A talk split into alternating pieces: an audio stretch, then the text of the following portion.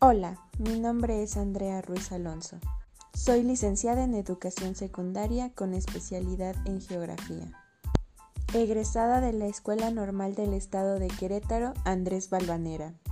Actualmente me encuentro estudiando la maestría en Educación basada en competencias en la Universidad del Valle de México, VM. Llevo un año de experiencia laborando en la Escuela Secundaria General Valentín Frías y Frías, trabajando con alumnos de primer año de secundaria en la asignatura de Geografía.